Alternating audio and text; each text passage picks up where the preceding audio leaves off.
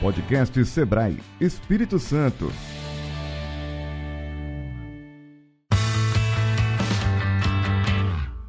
Olá, sejam muito bem-vindos ao podcast Sebrae Espírito Santo.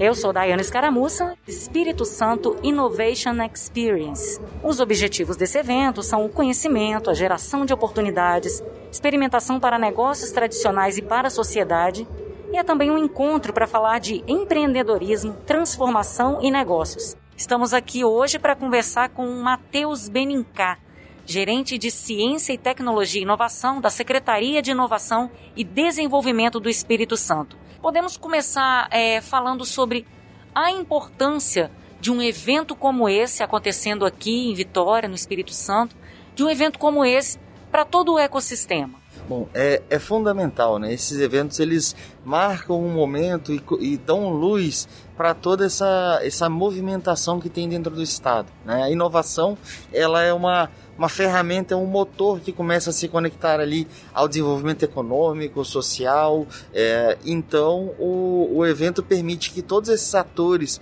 se encontrem, possam criar novas ações, possam criar novos contratos, é, é, pesquisas e, e, também permite que toda a sociedade capixaba visualize, enxergue que tem um movimento, que que está acontecendo, né? E se interesse, porque não adianta ter programas, ter políticas, ter cursos se as pessoas não estão se inscrevendo, não estão participando. É, e não ter divulgação também, né? Se as pessoas não, não veem o que está acontecendo, elas não, naturalmente não vão ter interesse em conhecer, né? Exatamente. né?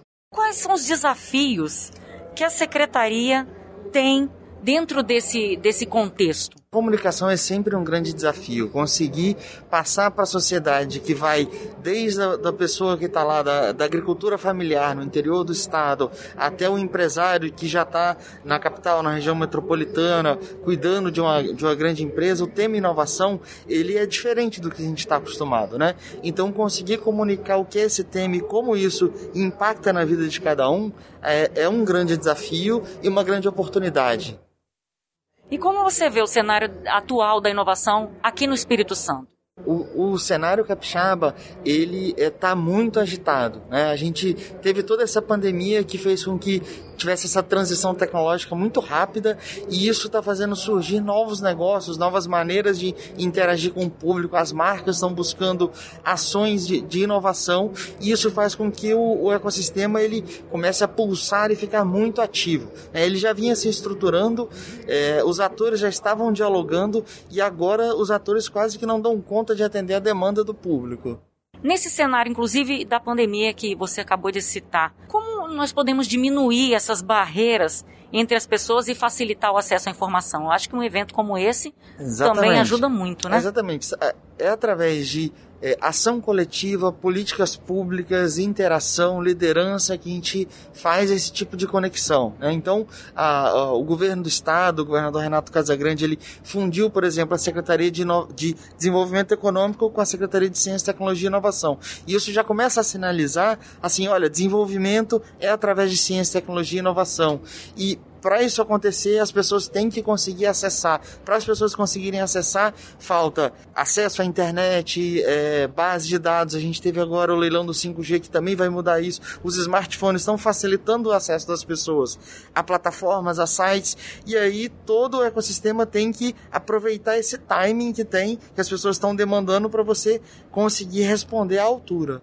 Mateus, por que nós temos que pensar em inovação? Inovação é para todos? E como que a secretaria, como que o governo tem pensado essa informação? Inovação é um, é um eu entendo assim o, como a gente comunica agora, né? O conceito de inovação é quando você faz um incremento, faz uma melhoria dentro de algum processo, produto, serviço. Isso pode ser dentro da sala de aula, isso pode ser é, dentro do dentro da própria empresa, pode ser dentro do comércio, pode ser em vários ambientes. Você pode inovar e você entregando valor, entregando benefícios para o seu usuário, para sua equipe, para quem está participando do seu do seu produto produto, né? Porque hoje produto é uma experiência. Então quem está participando, quem está tendo essa experiência, é, quando percebe um valor, quando tem uma facilidade ali, você está inovando. Então isso com certeza é algo que tem que ser difundido e isso também cria esse modelo de pensamento que a, no qual as pessoas elas estão sempre aptas a tentar algo novo, algo diferente que melhore a, todo o, o, o ambiente que ela está inserida. Criar esse ambiente favorável ao processo de inovação? Liderança, comunicação efetiva, comunicação simples, empática, que envolve as pessoas, que faz com que elas se sintam parte da solução processo. e do desenvolvimento do processo. Exatamente. É assim, de novo, eu estou trazendo todo um, um, uma literatura que fala desse modelo, mas é algo que eu acredito muito. Então, é em parte é o que eu leio, mas é em parte a minha opinião pessoal também. Você acha que inovação e criatividade tem que estar sempre andando juntas, assim, de mãos dadas? Elas andam juntas, né? Não, não tem como. A gente, o, o Brasil é um país extremamente é, inovador porque ele é extremamente criativo. E ele é extremamente criativo porque ele é é, extremamente diverso. Então isso tudo vai puxando, é uma percebe que está tudo conectado, né? É a diversidade que permite que várias culturas, vários modos de se interagir é, criem novas, novas maneiras de se pensar e essas novas maneiras de pensar que geram inovação. Efetivamente, quais são as ações que já estão acontecendo aqui no Espírito Santo, no interior? Como é que está sendo essa, essa ação? Então, é, o, o Estado do, do, Espírito Santo, nas suas diversas, é, o governo do Estado, né, nas suas diversas é, secretarias, órgãos, ele está sempre tentando entregar algo melhor para o cidadão. Então, de modo geral, eu poderia pegar secretaria secretaria, que são 52 autarquias e secretarias, e falar que todas estão fazendo algo diferente. Ou, em destaque, né, a gente tem o acesso cidadão, que vai permitir todo o acesso ao governo digital, a gente tem o Incaper, que trabalha com a inovação no campo, trazendo melhorias para o agricultor, para a agricultura familiar, já há 65 anos. Né? A, a nossa secretaria, em particular, ela está trazendo o Fundo Soberano para poder investir em, é, em startups, investir em empresas inovadoras dentro do Estado, está trabalhando com é, a formulação de programas de inovação. Então, a gente tem, através da FAPS, o programa Centelha, que capta ideias e investe nelas. A gente está para lançar o CIDES, que é um programa de aceleração de startups, que também o governo vai estar operacionalizando. E a gente está sempre aberto a novas sugestões, a novas ideias. A gente sabe que a gente precisa levar coisas como esse evento de inovação para o interior também, né? para que todas as pessoas elas possam. É, ter essa consciência de que é algo que, que impacta na vida delas e que pode mudar a vida delas. A, por exemplo, agora a gente lançou a Universidade Estadual, né, o Sistema Universidade do Espírito Santo. Ah, interessante. E isso vai permitir a gente trabalhar cursos à distância é, de informática, de é, tecnologia da informação e imagina o quanto isso não vai impactar a vida dos capixabas que estão no interior e que não conseguiriam se deslocar e mudar para a capital para poder fazer um curso de, de tecnologia. Com né? certeza, facilitando o acesso, né? Exatamente. O secretário Tiago Hoffman está muito, é, pautando muito essa frente, essa conexão de que a inovação ela vai transformar a vida do capixaba. Ela está sempre transformando a vida do capixaba. Falando a questão da, das startups, efetivamente, como que o, o governo ele pode atuar aí? Bom, de diversas formas. A gente tem é, vai desde a, do, do, fomento através de incentivos fiscais. Então a gente tem o Compete, o Investe, que pode beneficiar empresas já estabelecidas e startups. A gente tem o. A gente investe, por exemplo, no programa do Findes, que é o Findes Lab de inovação aberta, que traz as startups para poderem atuar na indústria. A gente investe no PitGov, que foi um, um, um edital que o governo fez, onde ele lançou os desafios que o governo tem. Então, ah, eu tenho um desafio na área de educação, tenho, ah, preciso solucionar uma dor que os professores, que os alunos têm. Então, a gente lançou esse desafio e trouxe startups que hoje estão trabalhando junto com o governo para poder solucionar isso, validar esse produto dentro do governo e aí gera um, um ecossistema de ganha-ganha, porque a startup, ela atendendo o governo, tem a chancela de que está solucionando um problema da sociedade mesmo, um problema real, e o governo consegue fazer essas contratações de maneira inovadora. Não precisa ficar mais preso à, à questão de simplesmente comprar o produto mais barato para poder solucionar, porque esses desafios são tão complexos que não adianta procurar o produto mais barato. Você precisa ter a solução que é a mais inovadora, é claro, respeitando a economicidade, sendo o mais econômico possível, mas também permitindo que essa startup ela venha para para o Espírito Santo ou nasça dentro do Espírito Santo e crie novos negócios. Esses empreendedores que estão aqui, também é nosso papel investir neles. E o Espírito Santo ele tem uma meta é, de mil startups até 2029. É isso aí. A, a gente estamos agora chegando a 150 startups, então tem um vasto caminho para que essas startups, algumas delas vão deixar de existir daqui a alguns anos, outras vão fun se fundir, vão, vão se migrar do ecossistema, outras vão nascer. Então a gente entende que através dessa capacitação, formação empreendedora dos jovens, dos empresários que já têm empresas de, no modelo clássico, isso vai permitir com que eles criem sua startup, entendam o seu negócio como startup, como algo escalável, algo que ele pode exportar, né? O, a nossa equipe entende, né, e defende muito isso que as startups capixabas elas têm que nascer com esse olhar para fora, pensando em expandir para outros estados e outros países também. Então a gente também busca maneiras de facilitar isso para o empreendedor a gente entende que a gente não consegue. O mundo já é muito dinâmico, né? Sim. Então hoje, quantas pessoas estão aqui no estado e que trabalham para empresas em outros países? Sim. Então, quantas pessoas também vão estar em outros países trabalhando para startups do Espírito Santo? Então a gente entende que não, não faz sentido colocar barreira para essa dinamicidade. A gente precisa criar mecanismos para que seja sempre mais interessante, com um estado mais justo, com um estado que tenha qualidade de vida para os cidadãos e assim a gente vai reter as pessoas. E através dessa é, é nesse formato que o governo acredita que a gente consegue fortalecer o ecossistema, entregando um estado melhor. Sobre habitat de inovação, podemos? Claro. Vamos falar então. Cada, cada habitat, no geral, pensa, é, pensa na startup como um, uma figura jurídica, né? Mas que ela vai passar por estágios. Ela vai estar ali na ideia, vai ter que desenvolver essa ideia, transformar ela num produto, num protótipo, vai validar esse produto, esse protótipo. Então, em cada um desses momentos, vai precisar buscar mercado. Em cada um desses momentos, a startup tem necessidades específicas. E os habitats, eles ajudam a facilitar e dar essas soluções para as startups. Então, tá ali no modelo da ideia ideia e está querendo transformar aquilo num produto, um habitat mais próximo à academia te permite o que? Acessar pesquisadores, acessar professores que vão dar uma robustez, vão ajudar a desenhar esse produto, a dar um acabamento, a pensar em registrar isso, a vencer as barreiras tecnológicas que a ideia tem e depois disso você vai precisar fazer uma prototipagem, você já precisa ir para um habitat que tenha é, capacidade de fazer esses protótipos, que tenha uma conexão industrial, tipo os habitats do Senai e dos outros parceiros parceiros. É, e depois disso você já está já tá mais maduro e precisa de fornecedores dos diversos tipos, contadores, advogados, é, equipe de RH. Então você vai para um habitat que tenha outras startups e que tenha outros fornecedores que podem te facilitar. E aí nessa migração você vai criando uma rede de contatos e de parceiros que fortalece a sua empresa e que permite que ela, quando estiver no mercado já com seus clientes, ela tem um produto muito mais sólido. Você falou a questão da academia. Você acha que a academia está formando jovens capacitados para inovar? Ela entende hoje que o desafio dela é esse. Hum. E isso é muito importante, né? Eu tenho certeza que ela é capaz de formar esses jovens. Todos os jovens são formados da mesma maneira? Não.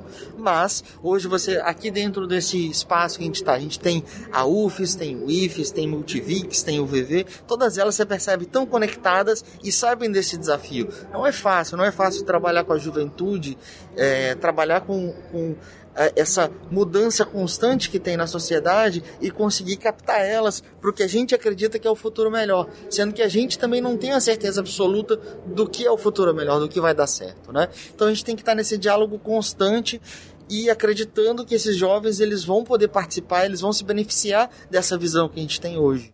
É importante também destacar, por exemplo, o Estado ele tem as escolas técnicas, Sim. É, o Centro de Educação Técnica, que tem habitats de inovação própria, incubadoras de empresas lá dentro, tem cursos é, é, que estão conectados à parte de é, rádio, TV, tem, é, e esses profissionais estão aqui, estão com a gente gravando pod, podcast, estão com a gente participando do, do evento, interagindo. Então, o Estado ele também enxerga isso, né? A academia e também os centros técnicos, eles também veem esse desafio. Centros técnicos nós temos o Vasco Coutinho, né? Em Vila Velha e o Talmo Luiz em João Neiva. O Estado é, pretende inaugurar mais quatro centros no próximo ano em outras localidades do Estado. Não sei todos de cabeça, mas uhum. é, acompanhando o site da Secretaria, você pode já ir vendo aonde vão ser lançados esses espaços. Uma previsão de ampliação, É, então. porque o, o governo acredita que é através dessa qualificação, dessa capacitação, e aí também tem o programa Qualificar essa, que a gente vai conseguir dar a ferramenta para que o cidadão ele seja um agente de mudança, ele, ele construa seu próprio futuro. Então o Estado ele entende que o seu papel é esse, é da infraestrutura, da estrada, escola, saúde, é, o ferramenta, a educação, para que a, a pessoa ela tenha liberdade, ela tenha a possibilidade e ela tenha uma igualdade de oportunidades. Né? Não é um, um espaço onde a gente quer que todo mundo seja a mesma coisa e faça a mesma coisa Sim. ou faça o que o Estado quer que faça. Não, a gente quer que todos tenham as oportunidades iguais. Né? Pessoas que vêm de bairros que são que têm uma característica mais violenta e que a gente quer mudar isso e, bairros que são que são mais abastados, que têm uma, uma concentração de renda maior, mas quer que essas duas pessoas tenham oportunidades de interagir, de trabalhar e de ter uma vida mais próspera. E de ter essa, de ampliar essa visão também, né? E aquilo que a gente comentou é justamente na diversidade que vai sair a inovação. Sim. Então as melhores, as inovações que são as mais interessantes são quando você conecta pessoas com uma, uma história de vida completamente distinta. Visões de mundo diferente, né? Exatamente. Ah, eu quero ter uma startup. Quais as ferramentas que o Estado efetivamente fala assim, olha, eu tenho isso aqui que eu posso te ajudar nesse caminho? Nessa linha o Estado trabalha em ciclos, né? Para vamos pensar assim, ah, eu, eu tenho uma ideia, queria montar uma startup. Então vai, vai ter o Centelha que vai ser lançado agora no final do ano. Você pode cadastrar a sua ideia e dentro do programa você vai desenvolvendo, na medida que você vai passando pelas etapas, você vai amadurecendo essa ideia, transformando num modelo de negócio e pensando em como fundar a sua própria startup. Mas se você tá, essa ideia, essa inspiração vem depois que passou esse edital, poxa, você pode procurar os centros técnicos, por exemplo, e falar assim, olha, tem incubadora, eu tenho uma ideia, eu queria trabalhar, eu posso ter algum apoio aí da incubadora do centro técnico? Com certeza. E isso também vale para o IFES, que também tem as incubadoras, são 17 incubadoras, a UFES também tem, e todos eles estão abertos, porque a gente tem uma carência de, de mão de obra para trabalhar nesses, nesses pontos. E aí a gente tenta conectar com a outra parte, que é dar a capacitação para, por exemplo, uma parte digital, informática, programação, para que a pessoa consiga trabalhar nessa, nessa sua ideia para que ela possa de fato é, virar um negócio.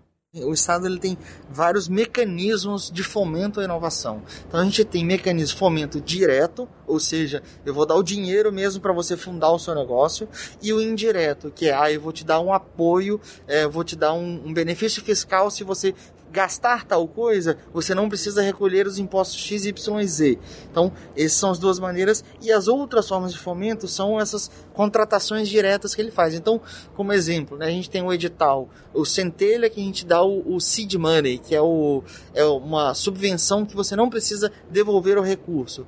A gente tem a possibilidade de investimento direto na startup, que o Bandes, que é o Banco de Desenvolvimento do Estado, também faz, porque ele participa de fundos de, é, de participação e em empresas. Então, esses fundos vão comprar cotas de participação na sua empresa e aí ele, você vai receber o recurso, vai fazer a aplicação e depois o fundo vai vender essa participação na sua empresa quando ela estiver valendo mais. Né?